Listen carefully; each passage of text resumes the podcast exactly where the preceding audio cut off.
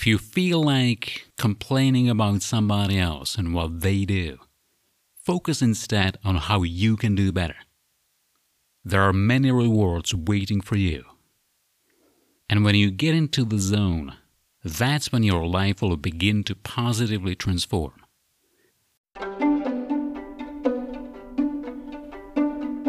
Hi, hope you're well. This is PD at the Art of Self Development. This podcast is for everyone interested in psychology or who wants to develop the most useful people and life skills for yourself and for the people around you. Get out of your comfort zone. We all like to be comfy. We know that. There are very few people who are not that way, who always need to be out there, doing stuff. And I like to count myself there, but still don't manage nearly as often as I would like. And this is kind of true for most of us. We don't like to take risks, especially when we don't know the risk, which is part of the problem.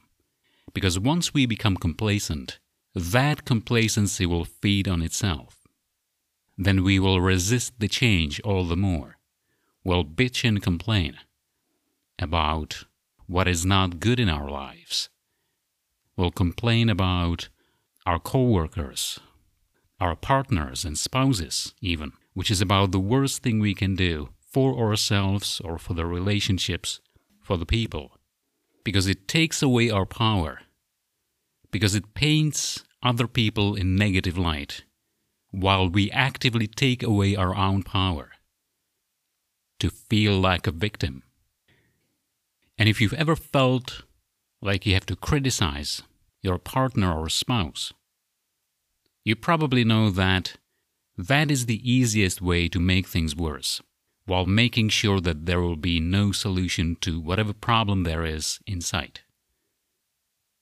The guys who are angry at women for not wanting to date them, or vice versa, women angry at men, they take away their power and give it to the other person in a way that is not helpful that prevents positive change ever taking place, especially as we tend to do that behind the other person's back in one way or another, so that they can't solve the problem or even know about it.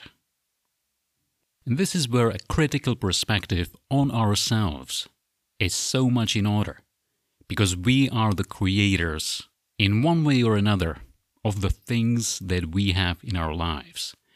Now, it doesn't mean that we are solely responsible for everything. At least in a way, we're not. Because some things happen that were not in our control. But for the most part, and especially as we become adults, we have enough control to steer the course.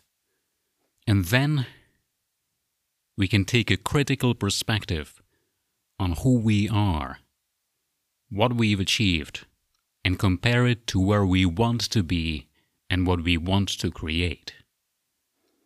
And it takes a lot of brutal honesty sometimes when looking at ourselves to really make a big change because we don't like changes. We like to stay where we are, especially if this is what we've been doing. That habit can be hard to change, can be hard to break. So don't look at other people thinking what's wrong with them. Think instead in a positive way what is wrong with you. If you live with this partner or spouse that you badmouth, why did you pick them?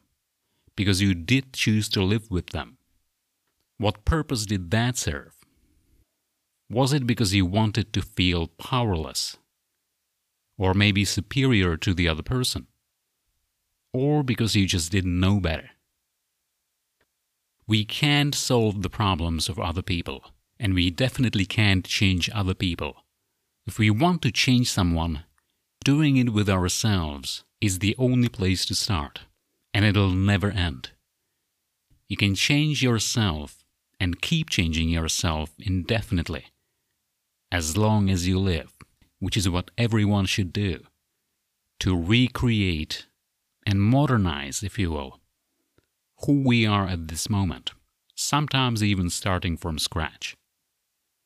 We can't solve other people. We are the only problem that we can solve. So if there is a problem that I have with another person, by default, I assume that it's my problem. I assume that the problem is in me, that I'm doing something wrong. Not that I'm a bad person, but my actions are not right. There's something I'm missing, something that perhaps comes from my old programming that is not up to date, that I need to take a look into. And yes, oftentimes things will happen because of things that objectively are the other person's fault. But even then, if you look into how you can do things better, even in that situation, that is a much more productive point of view. And by the way, if you find someone who is that way, that is a catch that you don't want to let loose, unless they want to go. The best boyfriend, girlfriend, partner, husband, wife is the person who's the most honest, who will tell you what they think, respectfully, perhaps. But they will be straight with you. If they're not, I don't see much hope for that relationship. Or if you're not, if one of you isn't. So the goal should always be on making things better. It is on critically thinking about what was not ideal about my previous solutions and how I can make them better for this particular situation or for this time, for who I am at this moment. And the best way to keep leaning out of the comfort zone, which is where we should be most of the time, really is having a worthy goal. A goal that is based on our unique specific values that mean the most to us because a goal in itself does not motivate. It is the underlying value that you want to increase in your life and perhaps in the lives of others. You will base your goals on those values, and those goals will stick because now they mean something.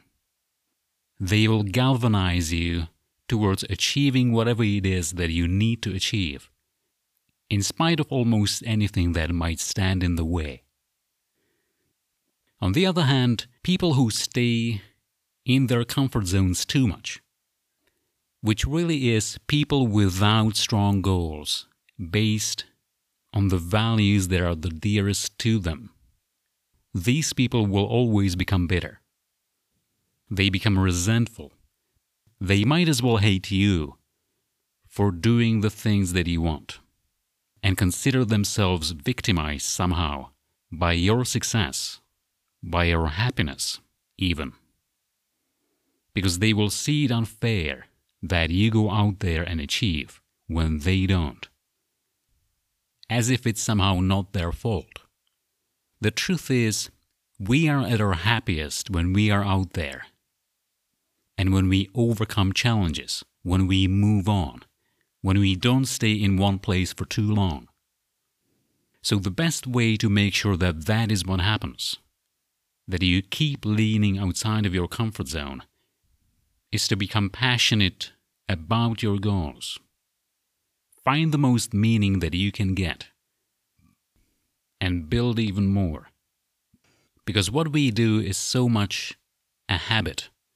It is very easy to learn to stay inside our bubble to stay in the comfort zone, but you can also reverse it by doing those new things and building your passions and going out and being out there. You can create a positive habit that'll make it difficult as long as you keep doing those things that really mean something to you to go back. And even if you're not there or not there yet, there are things that might help to make sure that you get, that you set off on that journey. Because when we do new things that are unfamiliar, we can become fearful. That is the reaction that we have to keep us safe, which is perfectly reasonable sometimes, although not that often. It's perfectly reasonable to be afraid to embark on a risky business or do something that might actually be a threat, that might actually be bad for you. But these things are rare. And all we need to do is some basic common sense to distinguish which is which. There's this famous book called Feel the Fear and Do It Anyway. I forgot who wrote it. But that title says it all. Because if there is something that you want to do that is new and that really can lead to a positive change, chances are you will feel that fear. And that is your sign that you're on the right track. That fear will disappear as you emerge on the other side. Fear hasn't killed anybody, but it has shown tons of people the right way to go in their circumstance. So, this is about keeping a sort of a dynamic tension. Some people likened it to having an elastic rubber band between your index finger and your thumb and making sure that that elastic band is not too loose and it's not too tight. It's not too loose as to not do anything, and it's not so tight that it might break. But by tightening it in the right way, you make it work. When you exercise the right amount of tension, leading outside of your comfort zone, you will make sure that new and good things keep happening in your life, while those old fears will disappear as you go through them and emerge for the first time behind it. Another thing to do would be to try new things. Just try something, it almost doesn't matter what it is. And allow yourself to be bad at it. One of the biggest reasons why we're afraid to do new things is that we don't want other people, or even ourselves in a way, see that we are not good at it. We attach those results to our personality. And we think that if we're not doing well, we're not good enough as people. And of course, all those people who are doing very well now failed a lot in the past. They just did not have this attitude of taking things personally. They did the opposite. They always focused on acting and on adjusting what they did to get to the result they wanted. So think about in what areas you might want to get out of your comfort zone. And the more areas you will choose to expand your bubble, the better off you will be. But you may not want to do everything at the same time. You can choose one thing at a time, such as your people skills, or perhaps dating. That will keep you occupied for a while. Perhaps for years and decades, but it'll be the most rewarding thing you can do. Because we get the most satisfaction and the most success as a result of the relationships that we build and how good these are. So, if you need to improve your social skills, which almost everyone can benefit from, do that. If you want to start dating after you took a break, maybe after a long relationship that didn't work out, or after being single for some time. Start going out more. Meet people. Date. Do new activities. All of these things will build momentum, apart and together, like a snowball.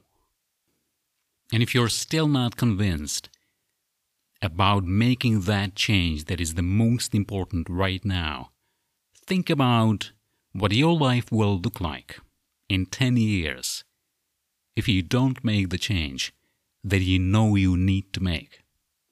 If your life continues on the same trajectory, what will your life look like without making that change that you know you should make but are afraid to do it? That in itself can be the best incentive. Just to make the first steps because the first step, in a way, is easier than all the other steps that will follow, no matter how many there are. So if you think you've been complacent for a bit, That is okay. In fact, you might as well praise yourself for it because sometimes we need to take breaks. And we need to just relax and kick back and enjoy. And it'll give us more energy and more determination to keep going. Wherever that next stage, that next goal might be for you. Get out of your comfort zone and stay there. Much better things will happen outside.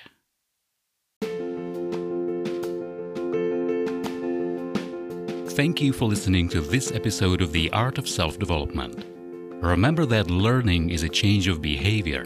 Any positive change you make and keep has a cumulative effect that'll make your life even better. If you found anything useful or interesting in this episode, please share it with your friends.